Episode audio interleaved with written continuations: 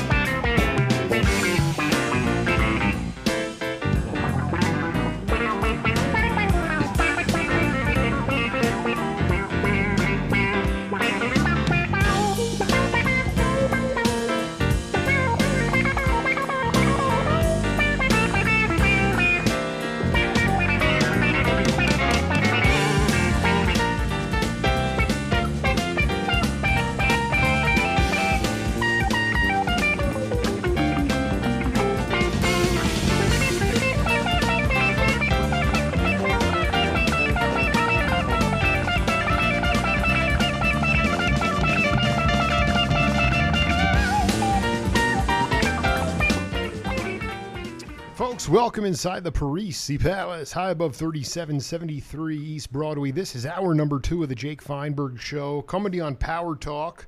Please go to our website, powertalk.live. Download our free app and stream all of our live local programming, including the Jake Feinberg Show. We can't thank you enough for making us part of your day today. And uh, ran into this cat uh, serendipitously at uh, the Art of the Rhythm section, Billy Cobham's Art of the Rhythm section in Mesa, Arizona, um, and uh, had a chance to see him having a lot of fun uh, on the bandstand, mentoring younger peeps in time, time feel, and rhythm, and just having fun on the bandstand. We grabbed a great Thai meal and uh, then had breakfast the next day. And after that, we made a plan to do a, another interview because uh, well, he's just one of the cats. Dean Brown, welcome to the Jake Feinberg Show. Hey, Jake, it's good to talk to you again. Thanks for having me here. That's such an honor, man. Um, you know, I, I, you know, without getting sappy or nostalgic, I did want to to know if you could talk about um, a guy that we, that just left us. Uh, was a guy that uh, maybe personally what your relationship was, and also his legacy to music, which was uh, John Abercrombie. Yeah, well, you know, it's uh, interestingly, uh, I've never actually met John. Well, that that's not really true. Maybe you know a handshake here or there, but uh, but the thing is, is that uh, because of his affiliation with Billy Cobham, and of course all the all the music that he made uh, in the '70s, and of course on from that, but the '70s in particular, he was one of those um, real influential guys, you know, especially for guitar players like me that uh, uh, were aspiring to sort of bridge the gap between you know our sort of rock R and B roots and and and the jazz roots, you know, and uh, so he was doing it, and so he kind of was one of those beacons in the night, you know, that kind of helped uh, uh, to to to sort of give direction to that, you know, to that sort of goal. Did he? Um, what, can you talk about? Because I like how you. We're not going to use ter, uh, musical terms. Bridging a gap. What was the gap?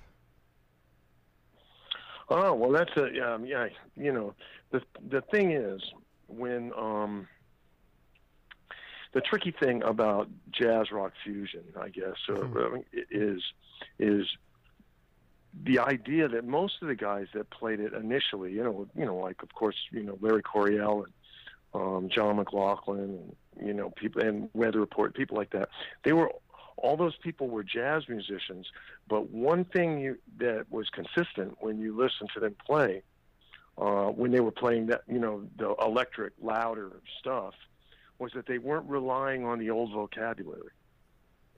You know, I did. so they there was there was this sort of way of they were trying to um, you know come up with with a with a sort of a new way to express themselves in that arena, which is so different than you know you know when you play guitar um, in in a you know traditional quote unquote traditional jazz setting, yes. you plug your you know you plug your uh, you plug your box into an amp, you know, like your L5 or your whatever I it is, love or how you just. You, 175. dude, what's so touching, by You the know? way, is that Abercrombie in my interview, he said everybody used to call their their thing their guitar a box. So go ahead. I love that you. Well, because yeah.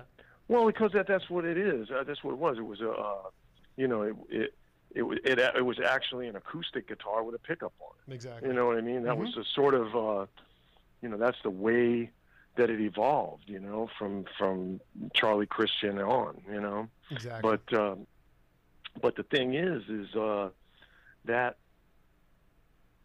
now you've got this opportunity to hold notes and play notes longer and do things. You know, everybody like guys are playing synthesizers, so you know it's not like a piano uh, where you know you can't. I mean, an organ, of course, is would was like kind of like the first synthesizer, really, right? But uh, um, but it's a different. You have a different palette, and so you have to figure out a way to use that palette. You know what I mean? That's uh, that's not just simply a louder version of everything that you were doing before. and he was a guy. He was a guy that really did that. You know what I mean? So that that um, that's that's something that uh, that will remain very special about him and his contribution to uh, the kind of music that I really like to play. I want to talking to Dean Brown here live on the Jake Feinberg show. Uh, I'm going to read you a quote from uh, Jack Wilkins, uh, the guitar player, and just Okay. you can just riff on this any way you want. He said he mentioned McLaughlin, and McLaughlin's time feel was different from anything I've ever heard before. It was somewhat baffling. His phrasing was left-handed for me. Instead of putting the beat on the one and three, he would always put it on the one and a half or four and a half. I was fascinated with it in a way. Di Meola also has that off time feel. I've transcribed some McLaughlin and some Di Meola just to know what it was. I've never been it's never been my favorite kind of playing. It was too jagged for me. It didn't swing hard enough, although I must say their time feel is absurdly great. Now, is it is it about an off? Can you just talk about the is the traditional jazz, the swing versus this jagged? I, I'm I'm obsessed with jagged stuff, and so can you put that in lay terms for the audience out there? Is that kind of what you were? I can try. I mean, I can try. I kind of, you know, at first I'm not totally um, convinced that I totally agree with Jack. a lot, a lot, no, no. A lot of let me tell you, when I put this post up, most people You know. didn't agree with Jack. So don't worry about it. It's fine. you know. Okay, well, I'm not worried about it, but I'm just. Uh, no, I mean, you know, yeah, I'm- no, I know. Yeah, but, but uh, now having said that, I mean Jack would know, you know, a hell of a lot more about about uh, about playing traditional jazz guitar than just about anybody. You know what I mean? He's uh, he's you know, he's truly one of the one of the all time greats. You know, but uh, but what I hear um, that makes those those two things different. And I and this is something that I talk to students about all the time when they are first doing their foray into uh, you know sort of swing uh, feel. You know, um, is that a lot of times. You know, there's been this, the you know, the traditional uh, prevailing wisdom is that swing eighth notes are are sort of like, uh, I mean, just to get technical for a second, swing eighth notes are uh, are the first and third parts of a triplet. That's the basic kind of feel, like dot dot dot dot dot dot dot dot dot, right? Yeah. Um, um, but the more modern approach to playing um, swing eighth notes is straighter than that, um, and the difference and what makes it swing for me, in my opinion, is that the the up notes, the notes, the in between notes, are stronger than the downbeats. So, like you know, if you count one, two, three, four, it's one and two and three and four and all the ands are are louder than the uh, actual you know notes on the beat. I dig. So that that tends to give give it this uh, you know this forward motion um, that's to me prevalent. And and you know when I hear you know almost uh, everybody now you know from Coltrane on you know I th- I think that because th- things started to get straighter with Miles and Train. Um, in in terms of that that's that it wasn't that old style swing like I said where it was more triplety you know? And so now go let's go one step further and like you say Di Meola um, and uh, and John McLaughlin and I, and I would have to say for me I mean uh, now Di Meola is is you know he is the master of uh, of alternate picking you know and, and again and you know unfortunately, you, you brought up a question. No, no, that, we're, I like that, to get in the that, weeds. That begs, People are loving this yeah, stuff. Go ahead. Begs, yeah. It begs like technical. It's, it begs like a technical answer. I know? need. so, yeah, I uh, need it. Yeah. Okay. Well, I'm not sure that the people that are listening out there do, but, But if no, but but- hey, well, you know, no, but it's important you know. because you know what it is like. Uh, y- you take it from the. It's okay to get deep in the weeds. I mean, I you know I'm engin- I'm I'm interviewing. Engin- Okay. Yeah. So go right ahead. all right, all right, no worries. Um, I'll try to make it so you know so that you know so that it, it's understandable. I mean, to uh, you know, to people that aren't that just like music but aren't musicians. You know, so um, because that's important to me. I mean, obviously, uh, our audiences aren't. Um, hopefully, our audiences are not filled with just uh, musicians, but people that enjoy music as well. You know, so I mean, otherwise, we it would be a pretty small audience. Well, let me know? let me put it like this too. Um, Let me before you go on. yeah. Like it's as a non-musician, my job is to ask cats like you who are musicians to break this stuff down in lay terms so that I can transcribe it and then put it up online for music fans everywhere and they can dig it. I mean, when I put up that Right. you know, and so so so I mean, go as deep as you want. Uh, but you know, you know, but uh, yeah, and then, then your challenge is to make it understandable to the regular peeps. But yeah, you riff on that. Right. All right, and that's what I'm trying to do. so, uh, um, so here's here's the thing: is that is that like I said before, Miles and Train, and uh, um, and um, that's a generalization. The the swing was m- really more um, uh, pronounced in, ter- in terms of in terms of it being more dot dot dot dot dot dot dot instead of dot dot dot dot dot, which is straight.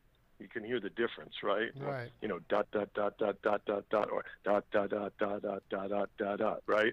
So uh, anyway, um, so move move forward from there, and I think uh, we were just talking about uh, Di Meola. I would venture to say that that Di Meola was, um, and I you know I know and I know Al a little bit, but I've never talked to him about this. This is just speculation that he was probably influenced by John McLaughlin as well, because John is also an alternate, you know, you know, blazing alternate flat picker. But what John did, John was always kind of a different guy, even back when he was uh, a studio musician in England. You know, he was always uh, Absolutely. He's always sounding different. he was always sounding different than he was always not doing exactly what they wanted him to do. You know, Mhm. but um, anyway, um, John, I think, um, really, uh, you know, decided, and this speaks to the, exactly what I was talking about. He decided that the way for him to get the most, and again, I've, you know, I know John and stuff, but we have, you know, again, this is speculation because we've never talked about about this in particular with each other. Um, but it's he. Now, remember when I told you that I thought that that the, the more modern swing was this emphasis emphasis on on the uh, upbeats, right? Absolutely. To me, his his thing and what makes it sound more angular to someone like Jack, I would think, is the fact that now it's all the upstrokes and the downstrokes are, are, are as loud as one another. They're even. You know, and so it's it sounds more like a you know, uh I don't know, like a machine gun or something, you know? It's like it's very powerful and dramatic, you know. And with an, a loud amp, you know, um, it's you know, it's much once you have a distorted guitar sound, you know, like a or should I say a, a high gain, overdriven guitar sound, basically, you know, the amp on 11 kind of thing. Absolutely. Um, it's hard. It becomes articulation becomes uh, uh, more difficult. You know what I mean? In terms of, or not more difficult. It it it's there's um, a, a different range of articulation, and sometimes, you know, um, if you don't hit the notes as hard, then they, they don't speak the same way. You know, they don't.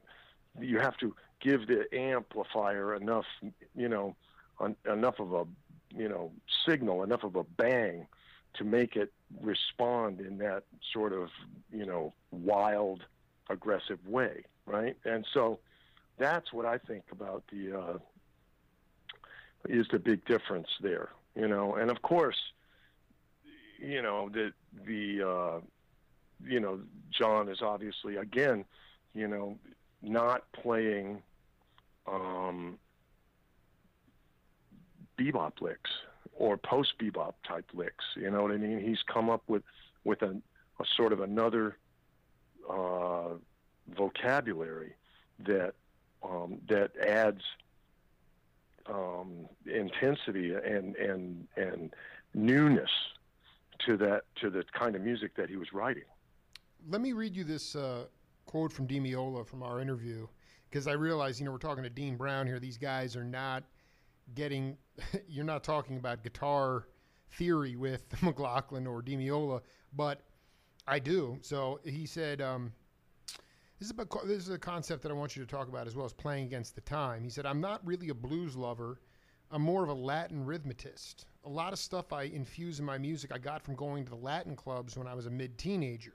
I would go and just absorb all that stuff. I used to go to De Corso, which was one of the hot salsa clubs. I used to walk up these tiny little staircases. I'm surprised nobody actually stopped me because I was just a kid.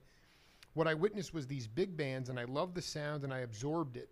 I practiced rhythm all day, every single day in school, without paying attention too much to it. I would tap 4 4 on the floor and play syncopations on top of the desk. My theory was that I'd be able to carry that over to the way I strum the guitar. I alternate pick on my instrument, and it's something I connected with. And this is what he said. And I wanted you to talk about this because you mentioned this as one of your priorities at the rhythm section. He said most guitar players think they have great rhythm. You have to tap your foot. If you can't tap your foot and play, then you got a problem with rhythm. Your foot has to remain solid no matter what you play in the upper half of your half of your body. From the waist up, if you're playing a counter rhythm and that counter rhythm has influenced the bottom half of your body, uh, that tails off. Chick Corea has it. Steve Gadd has the ability. It's an inner metronome, so you can't play anything against the metronome and it doesn't move.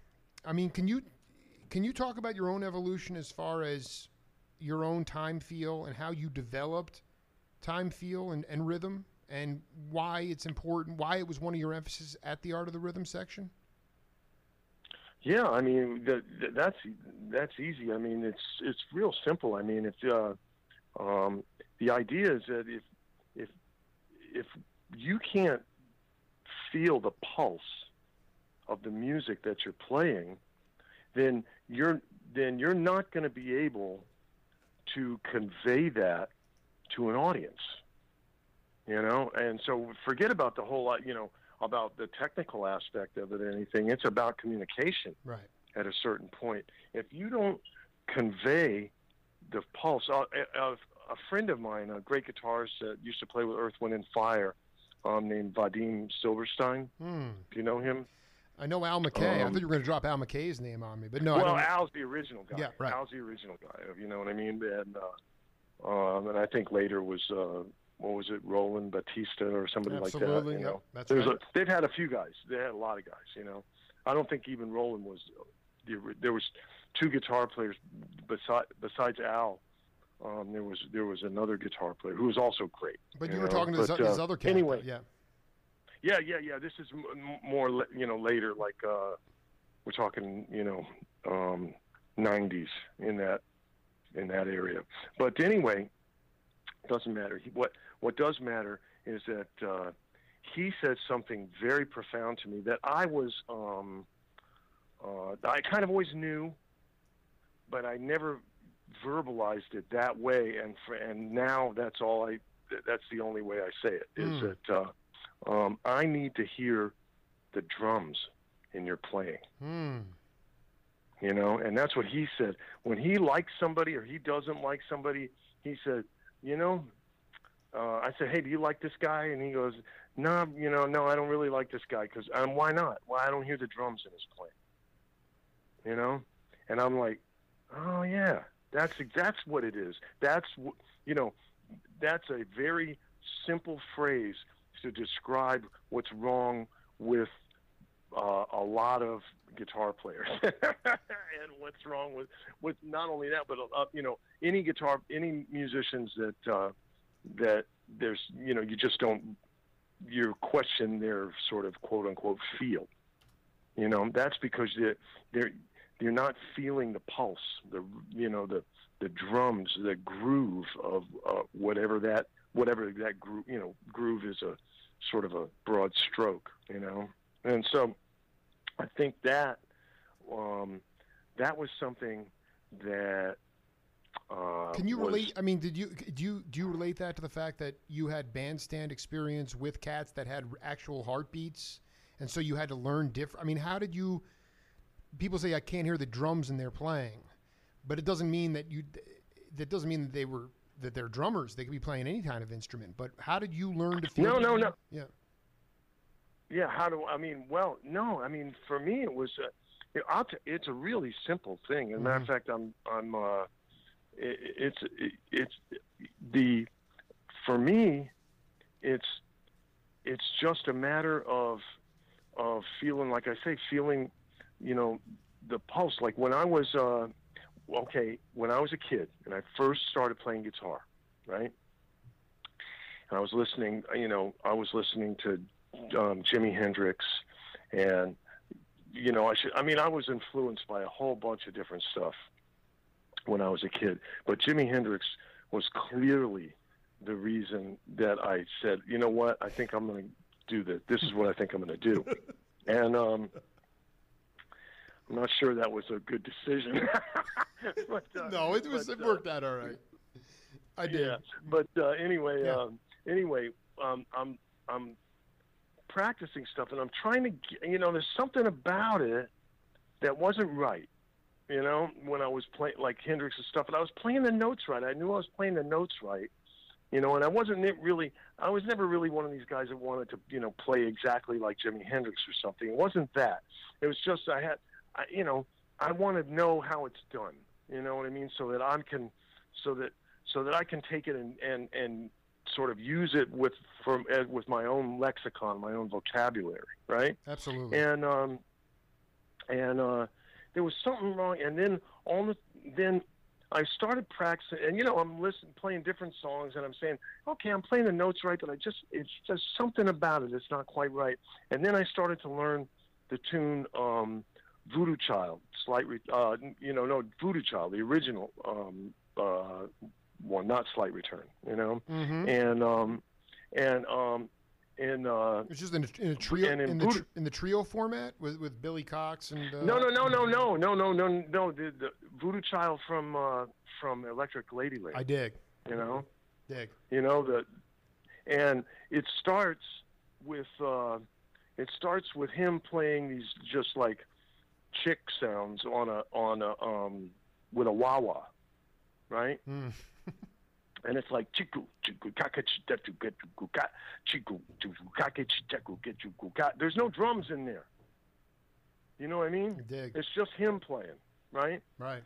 And I went, and I went, uh, And then even when he started playing wow da oh bing gong gong da do do wow da do do dee do wow the drums are still there, but there's no drums there. Exactly. You know? Exactly. And all of a sudden I realized I realized, holy crap, he's playing rhythm even when he's soloing. You know? And it was it was it was a life altering experience and one which I've been um, sort of preaching to students for for my whole life, you know, because I realized, wow, this is this is the kind of uh, the holy grail of of of making something feel right is to con- continue. Uh, you know, the simple. You know, if if you're a guitar player, the simple idea is to just keep your picking hand moving. You know, don't stop it and change it all the time. Just keep it moving. You know, down, up, down, up, down, up, down, up. You know, and uh, and so there it is. I mean, that was this sort of flashpoint moment for me, and um, and it's something that's enabled me to play um, some pretty uh, um, you know ambitious, adventurous rhythmic figures, and not worry about you know whether I'm going to get lost or anything like that. That's just not going to happen because because of the pulse. Because I I'm always you know I'm always cognizant, not not on an intellectual level, but just on sort of an organic level about the pulse. You know, so that's that's the deal. It's about the pulse. You just you tweaked me. You tweaked my interest here. Um, and I wonder about it as an intergenerate as a generational thing. Uh, I, I just in, I think it was in between in between the time that I, I met you and and now I, I, I did two interviews with with Julian Priester, and he said um, he said my introduction to free music was when I was with Sun Ra in the mid '50s. He would not dictate what we were to play. He would give an idea of the direction he wanted us to go in. Instead of having written music when it came time to solo, he would point to each individual to take the reins. We had to develop a unique ability to listen to the sound of the group and make sense out of that sound and identify the harmonic structures and be able to instantly connect and create a solo that is relevant to the sound of the band. And what he was what he went on to say was that because each person had to have their own internal rhythm, it freed up the the quote unquote rhythm section to play melodically. And what I'm hearing from you is this when you talk about Hendrix, he already had a rhythmic body to his playing. He didn't need the drums.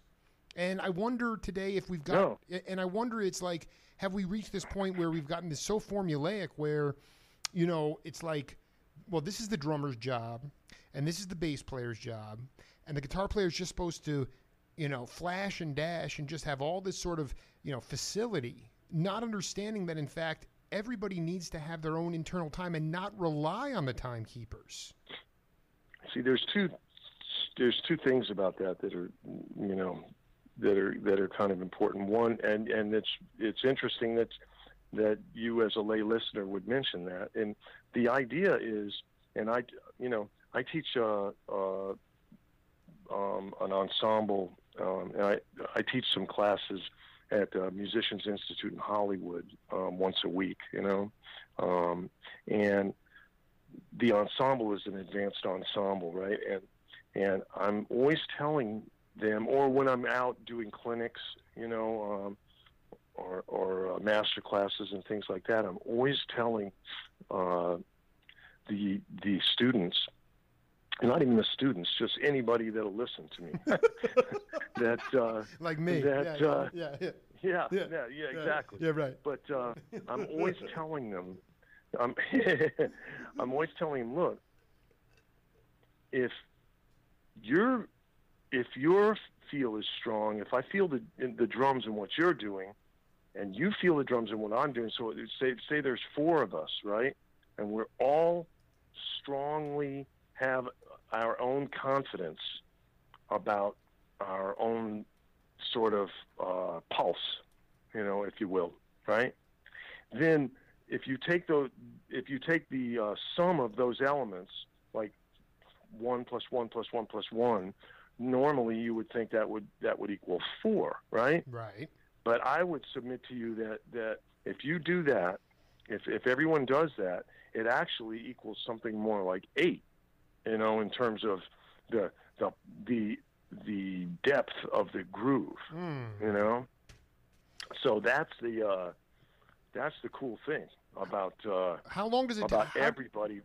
Yeah, how does that how when you talk to somebody who's actually trying to channel that through their apparatus, how do how do they does it if they look at you cross-eyed, do they ultimately have to get on to f- the bandstand to feel it? I mean, how do you get that how do they get that inside of them?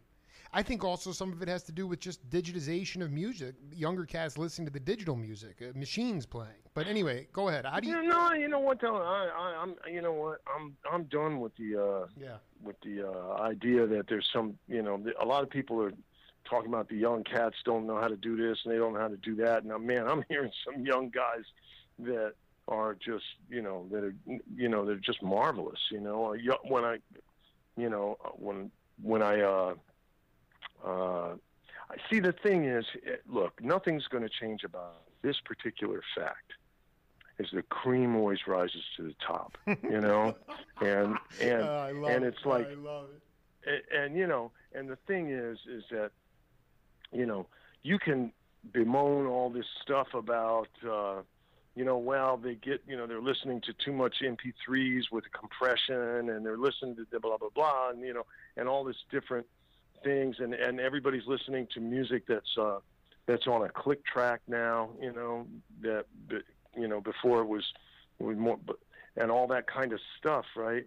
But uh, um, just the fact of the matter is is that the real talented people are always going to rise above all that you know you know they don't have to be led around And you you're know, and you're and- talking about and and, and you're not talking just about uh, facility. You're talking about rhythmic body structure, and they have great rhythm as well. Yeah, Okay, yeah. absolutely. Continue. Yeah, and and and and and uh, and, and just uh, you know, just I mean, you know, when you listen to these like people like Jacob Collier and and uh, you know who that is, I do. Yeah, sure.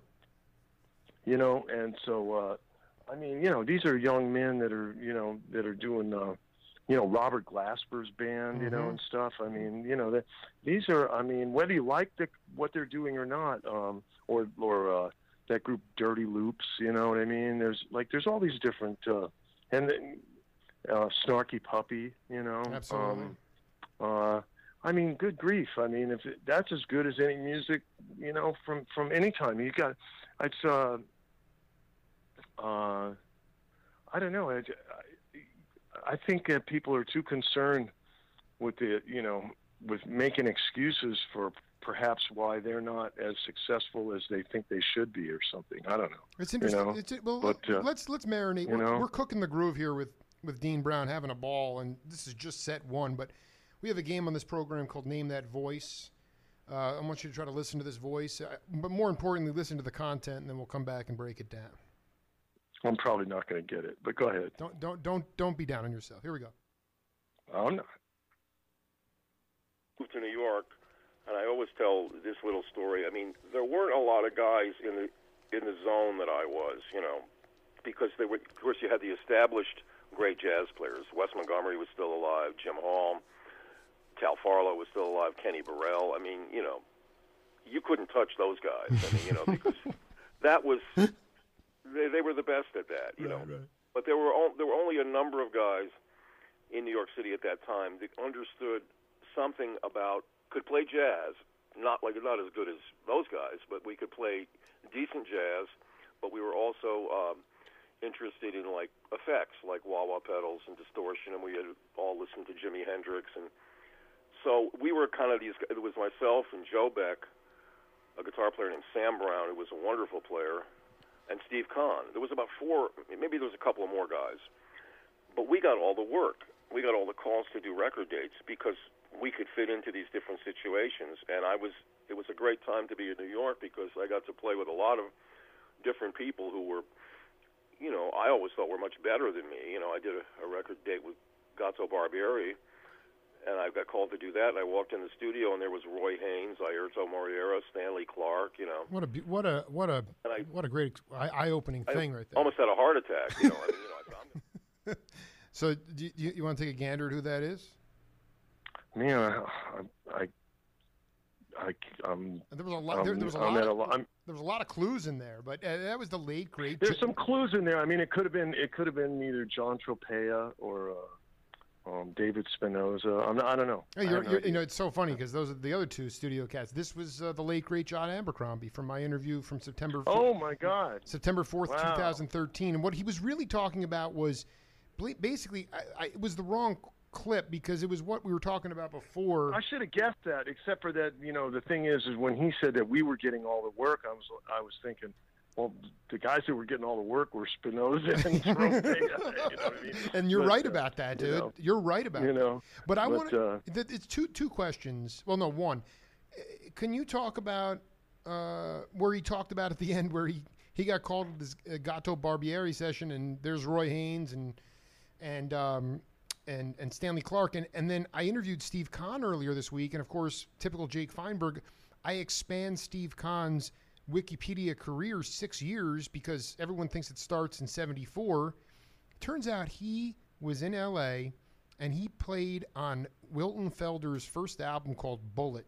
Okay, and it was on World, mm-hmm. World Pacific, and he he played the first. I mean, he walked in. Paul Humphreys is on drums, full horn section, and they did like four or six tunes, and he did it, and he and he literally went home, Dean, and was like, he called up, made some excuse that he couldn't make the rest of the, of the days, because he just, even though he did okay, he really didn't feel like he belonged, and he was so excited when the record came out. He gets down, he opens the gatefold and it's all this blank space. There's no accompanist credits. He is on a few of the tracks, but the point is that here's Abercrombie talking about what am I doing here? I'm going to have a heart attack with Roy Haynes here.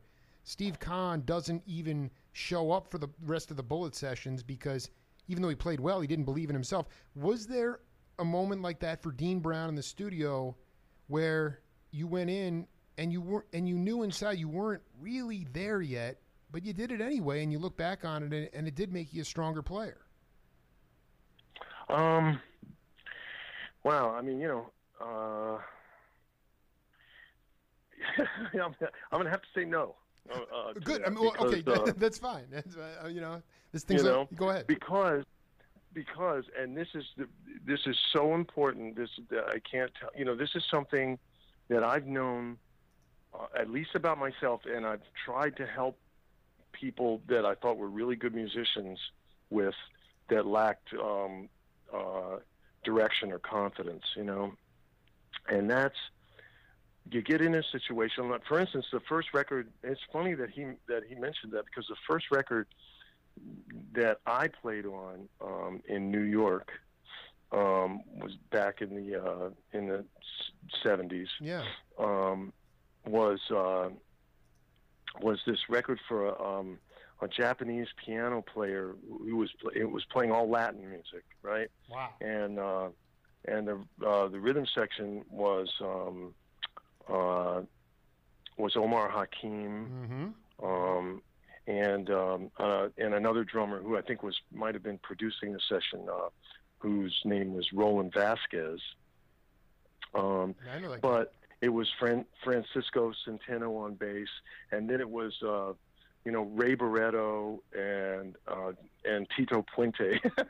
you know, we're we're and uh, and so if there was any time that I should be, uh, you know, just completely, you know, scared shitless, right? It, it should have been then Absolutely. um, especially as my first, you know, and that wasn't the only. There was a whole bunch of other, you know, sort of, you know, Latin stars, you know, that were that were a, a part of this record. But the guy was doing a sort of a, um, you know, it was a Latin crossover record, so it, you know he needed some sort of rock guitar.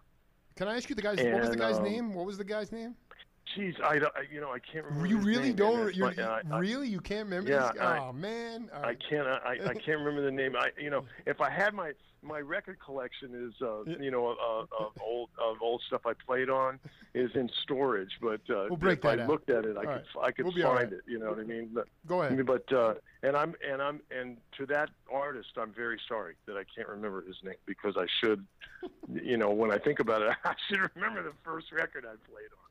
But. Uh, um, But you should have been But, scared. uh, you should have been any- scared shitless. But you. But but what happened? I was, I, and I should have been, but the problem was, or not the problem, the gift was that for me, the music's always the most important thing. And so if I had stopped to think about it, I probably would have just, you know, just melted into a puddle, you know? mm-hmm. But the music is so much more important than how I feel about myself or how somebody else feels about me or how I think somebody else feels about me. You know what I mean? The music's so much more important than that to me.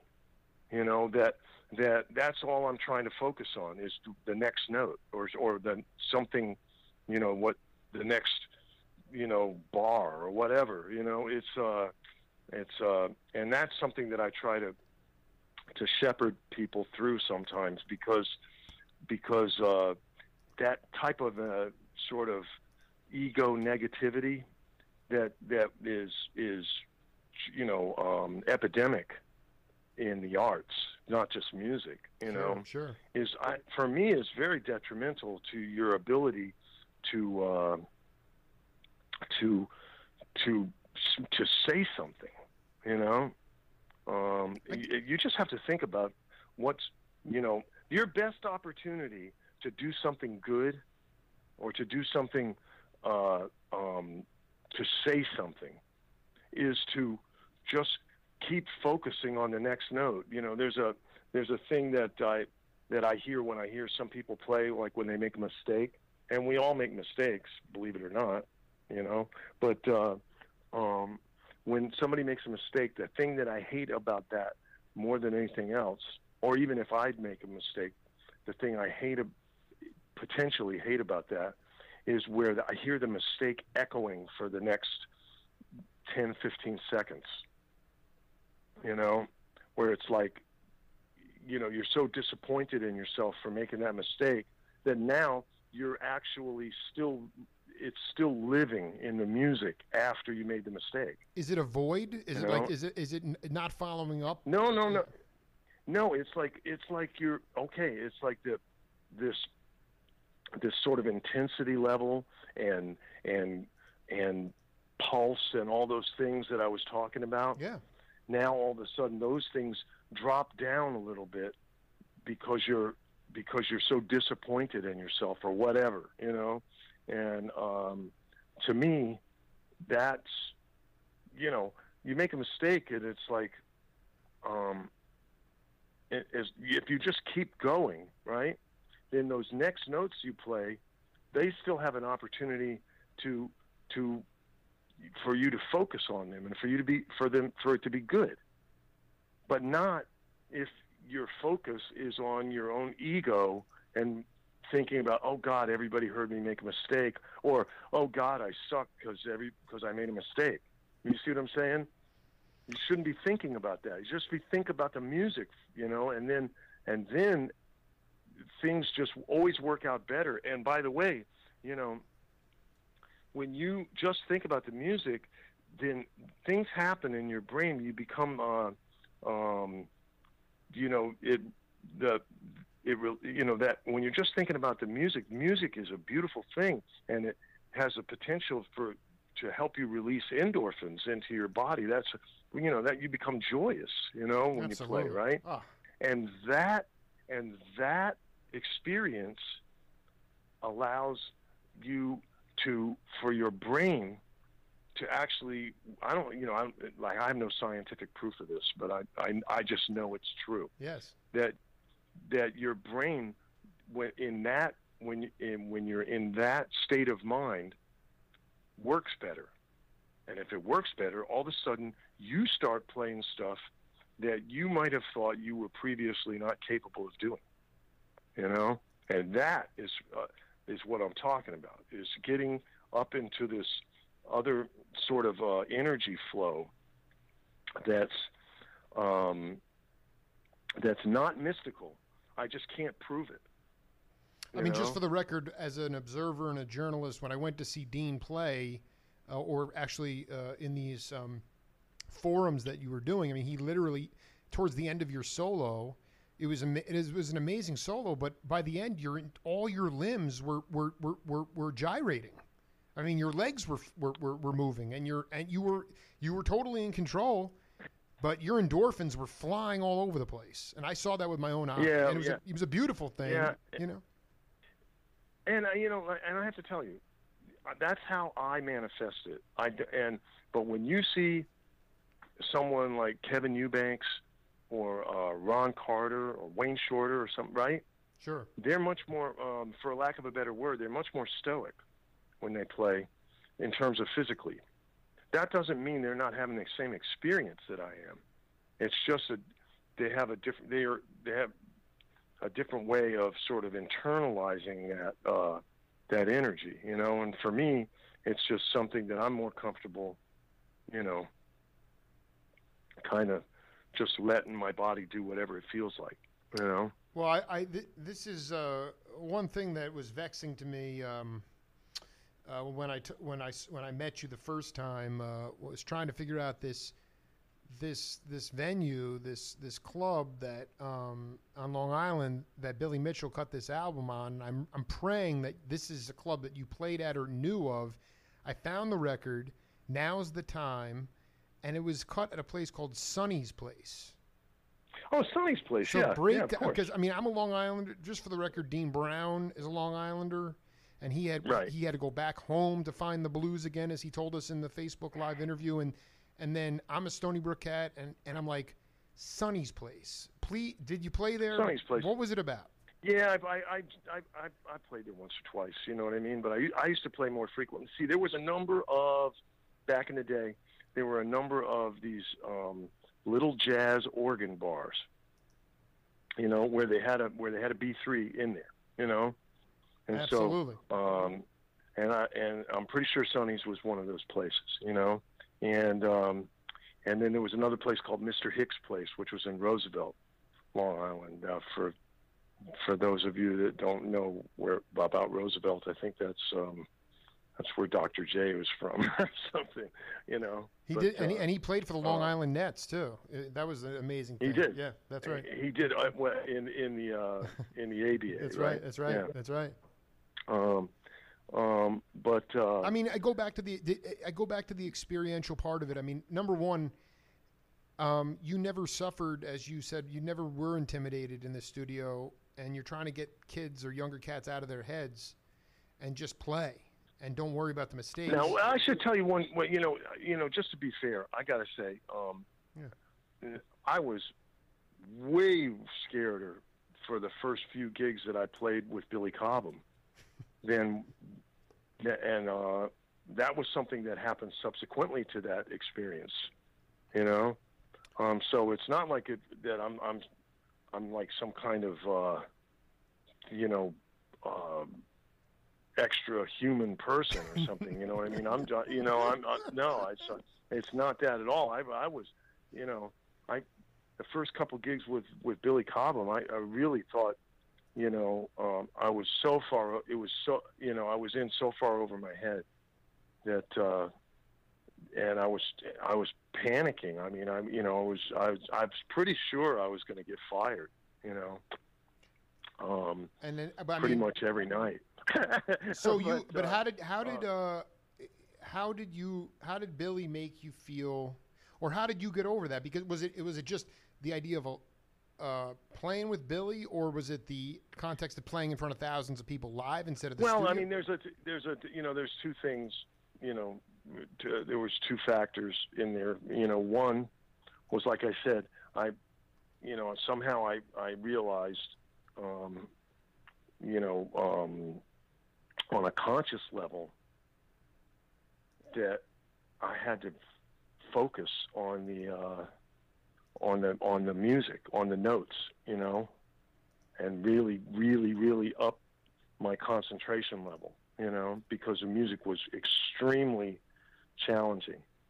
Um, but uh, um, but Billy, um, in a, his sort of tough love kind of way, Absolutely. he uh, he said to me um, a number of times, you know, um, he said, you know, your problem is is with your breathing. He said you're, you know, you're holding your breath, and it's causing you to um, to lock up physically, you know. And I'm like, I don't know what this guy's talking about. Let me just play the friggin' guitar, you know what Right, I mean? right. Like, but but you know, but he but he, you know, it, uh, fortunately for me, he kept saying it, you know, and and instead of saying you're fired, he said you're not breathing, you know.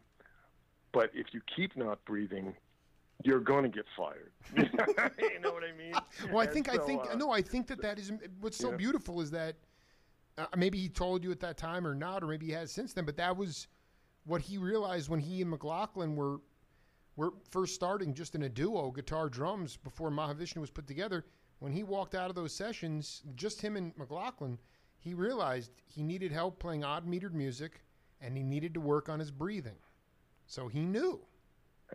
Oh yeah, he, well yeah, and he's a master of, of of that of that concept. You know what I mean? Of of being able to, you know, just I mean, Billy, man, you know, think you know, think about what he was, the the sheer power that he was playing with, uh, you know, particularly in the '70s and '80s. You know, um, Mind-boggling. you know, it was it was it was mind-boggling. I mean, not that not that he's not just as powerful now, but he's got such a, um, a an, an enormous range of of uh, sort of uh, bag of tricks to pull from now. You know, in terms of uh, techniques and and just um, not just technique, but uh, the the palette of of of different types of expression on the drums. You know, but uh, but anyway, you know, getting back to that, um, eventually, I,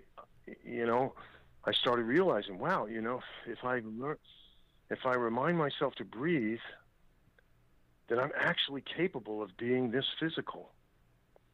You know, Wow. and and so wow, so I don't have to give up this um, this beautiful feeling, like which was the same feeling that I used to get. Look, man, when I picked up a guitar, the first time I got picked up an electric guitar, um, I didn't even know how to tune the thing. You know, Sure. I just I just tuned it however, you know, and plugged it into an amp and and turned the amp all the way up, you know, in my in my basement, in my parents' basement. And um and I and I just hit a chord, you know. No, I don't even know if it was a chord, and like God knows it probably was awful, you know. But uh but man, for me it was euphoric, you know Sure. for me and that that particular thing i say that to guys you know anytime anytime somebody in my band or anything says oh man I, you know i didn't have a good night man i go i always tell them man for me i'm just happy when noise comes out the amp i just love that you know that i made it. Like the the noise that's coming out of the amp right now i'm making it you know and there's something about that that i've always loved. And so and that that made me excited you know what i mean? It made me um it inspired me you know? And so from that i realized you know if i want to be able to have that experience and i don't want to play unless i have that experience then i better breathe I mean, we're we're just starting to cook here. I, I we, we didn't even get through any music today with, with Dean Brown, but I I want to finish set one here. Uh, I transcribe a lot of these quotes, which I'll be doing with your interview as well, and blasting them out on new media. And a year ago today, I I transcribed this quote from one of my interviews with somebody, and uh, want to read it to you, and then get your take on it. Anytime, Okay. any, this is the quote. He goes, anytime someone on stage stops and turns around and takes a look, always for me, it's an indication that I'm doing the right thing. No one has to say, man, you're playing your butt off. No, no, no, no, no. It's about body language. How? People patting their foot and feeling comfortable about what's going on. People wanting to get up and play because they want a piece of the solo as well because it has meaning now. They feel comfortable. That's where I want to be. And that's what we're talking about with the rhythm section retreat. You know, to be able to get to that kind of feeling happening on a consistent basis is very important in music now and forever. Yeah. That's Billy Cobham from I transcribed that from one of our interviews uh, from July of 2016. So that and I wanted you to talk about that. This idea of being part of the collective consciousness raising the collective consciousness of the audience because you want to be part of what's going on in the bandstand. Oh yeah, I mean that's again. I mean that's what I'm talking about. Like, hey, I here's an interesting thing that I'll, that I'll, uh, it might be a a, a, a bit of a, a departure from your question, but no, but uh, I know also before you go, I'll- before you go, before no, you, maybe I'll get. Maybe no, no, no. I'll- I just I, I, I want to just preface it by saying this, uh, and you can do where you can go wherever you want. It's just the idea of pl- being a team as opposed to just look at me, look at me, look at me, look at me. Go ahead.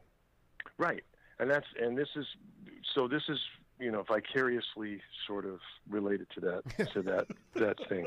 Um, a lot of times I dig. a lot, maybe I said I might get back to it, but uh, um, but uh, a lot of times when I'm playing a solo, and it's so funny because everybody you know, so many people I know it's like they you know. They, you know, they they just they want they want a solo. You know what I mean? And want, oh man, you know, I I didn't get any solos that set, or you know, know, you know. And for me, like sometimes, I can't wait for my solo to be over. And I know that's so, you know, you know, just antithetical to uh, to the to what what you're supposed to want to do. You know what I mean? When you're, what, but what I notice a lot of times, and this is about guitar and an issue that uh, that uh, that I have with with uh, with rhythm sections Sure. is when you play guitar. There's you know guitar is this you know massive sort of phallic sounding you know instrument right you know what I mean it's got the you know all the volume and the sustain and the, you know and it's just uh it's just this very very um Phallic. uh, form for yeah, it's just formidable. You know what I mean? Sure. And um, and so when you play and you start soloing, right?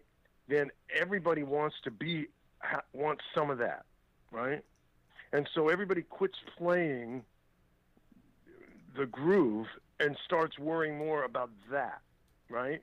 And so I feel that, and I'm thinking, Jesus, as soon as my solo's over, I'll be playing rhythm again, and things will go back to to collectively, um, you know, uh, uh, collectively expressing an idea to the audience, you know, as opposed to this loss of focus that's going on right now, simply because everybody's trying to get a piece of that sort of. Um, uh, you know energy you know that that's un so that, that it's lost its focus to me Exactly. a lot of times I, I, when I'm, I'm, feeding. I'm you feeding. know, yeah, I feel and- you, man. Yeah. and so that's uh you know so you know people ask me what do you mean you you, you can't wait for your solo to be over and i'm like yeah because as soon as my solo's over things sound like music again Hmm. You know? And that's and i'm not saying that happens all the time. I'm saying sometimes you know? But in general it's uh the the thing that i'm trying to do as a soloist is i'm constantly trying to be as instead of being the the sort of only focus and and everything else is sort of this accompanying role i'm trying to get I, I'm trying to be make sure that I'm still connected in a in a very strong way to what those guys are doing as well. You know, and I think that's uh, you know uh, one of the essences of what Billy was talking about in that um, in that little quote. Do you do is the idea? Yeah. You know, is the idea that you're that that you're when when everyone is on the quote unquote same page um, emotionally and and uh, you know and rhythmically that it's so much more powerful than it is if you're just sort of backing somebody up and and uh, waiting for your solo. Did was that part of the overcoming the breathing thing, being part of the collective for you? Was that just sort of? I mean, was that whole? No, no, no, no, no. The co- collective thing was always that. You know, that was always easy for me because that just seemed. Mhm. You know, again, you know, for some people it's not. For me, that would that's the reason. That's part of the reason I love playing is to get that, is to you know, is to get high. You know, Absolutely. quite frankly. Absolutely. You know what I mean? You know that's, and if that ain't there, then what's the point? You know, Well, I mean, for me. Dean, set one in the books, man. I had a ball, man. Let's. Can we do this again in a few weeks? I would love to do set two with you and play some music. Oh, sure. Keep going on stretching this out. Yeah, I got to tell you one thing though that I, uh, you know, I'm kind of mad at you about is that, uh, um, uh, well, I'm, you know, I'm just kidding, but uh, is that you that when uh when I was waiting to come on, you were playing my solo from I think it was Red Baron from the live record, right?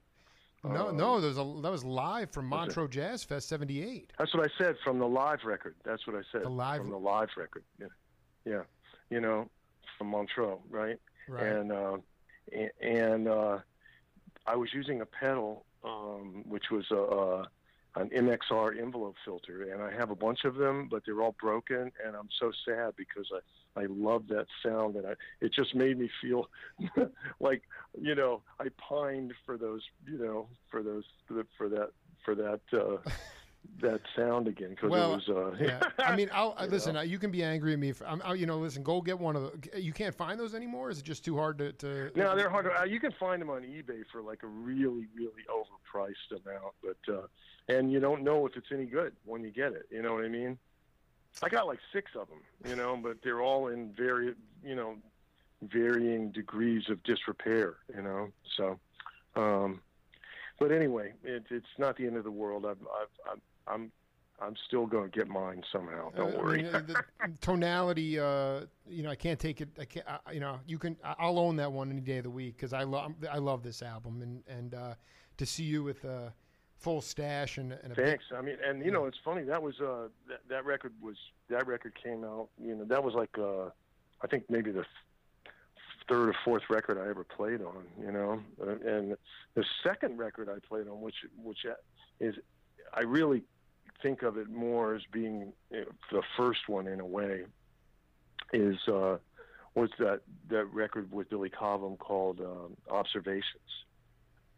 Um, and that you know because i was that was a record that was the first record i was kind of featured on you know Well, I'm just gonna say in, uh, in, in the in the interim between set one and set two, let's let's get over to that storage unit and dig out that Japanese cat who was playing Latin. i will do it All right. and I'll, I'll find it i know the name of the record the record's called fall on the avenue Oh, then we'll be it'll be easy to find it then.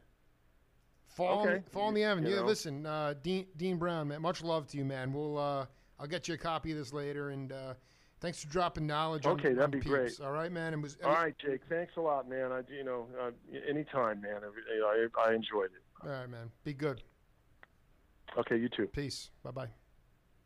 bye bye Just another whistle stop on the Jake Feinberg Show. Marshall Cressman, Paul Stallworth, Dean Brown. We'll be back next week with another bevy of people.